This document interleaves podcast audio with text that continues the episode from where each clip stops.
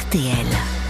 Dans l'histoire. Bonjour Laurent Deutsch. Bonjour Amandine, bonjour Yves. Bonjour Laurent. Aujourd'hui, à l'occasion du match de foot entre la France et l'Irlande, vous nous parlez des liens qu'entretiennent nos deux pays. Oui Yves, les liens entre la France et l'Irlande ont toujours été extrêmement puissants, principalement en raison de notre ancien ennemi commun, l'Angleterre. Et c'est dans ce but d'ailleurs qu'avait été scellée l'Old Alliance de 1295, la plus vieille alliance militaire du monde, selon les mots mêmes du général de Gaulle.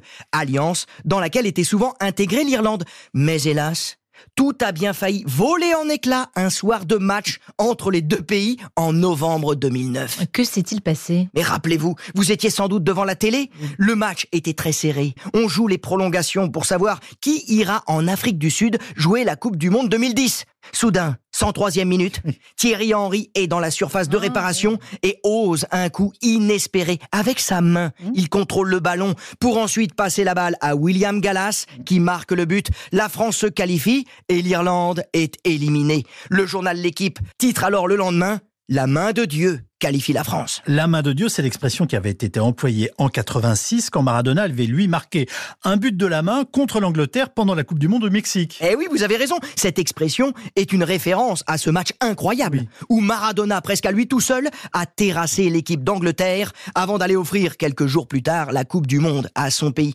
Mais à l'origine, la main de Dieu, ce n'est évidemment pas une expression footballistique, mais biblique. Elle désigne l'action, la manifestation de l'éternel sur les hommes. La providence, en quelque sorte. Oui, Amandine, en parlant de main de Dieu, on évoque en quelque sorte une puissance magique, providentielle et protectrice qui fait tourner la roue du destin dans le bon sens pour celui qui en profite. Pourtant, je vous rappelle qu'au foot, Oui. toucher le ballon avec les mains, c'est interdit. Bon, on l'a compris, jeu de main, jeu de vilain. Pour en revenir aux Irlandais, ils nous en veulent vraiment de cette main de Dieu? Non, rassurez-vous Yves, la plupart des Irlandais et des Français ont oublié cet épisode, surtout nous d'ailleurs, car cette qualification contre l'Irlande n'a débouché que sur une sinistre Coupe du Monde en 2010 en Afrique du Sud. Sinistre car l'équipe de France a été très décevante, et dans le jeu, et dans le comportement, certains joueurs ayant même refusé de s'entraîner. Comme le disait mon grand-père, bien mal acquis ne profite jamais.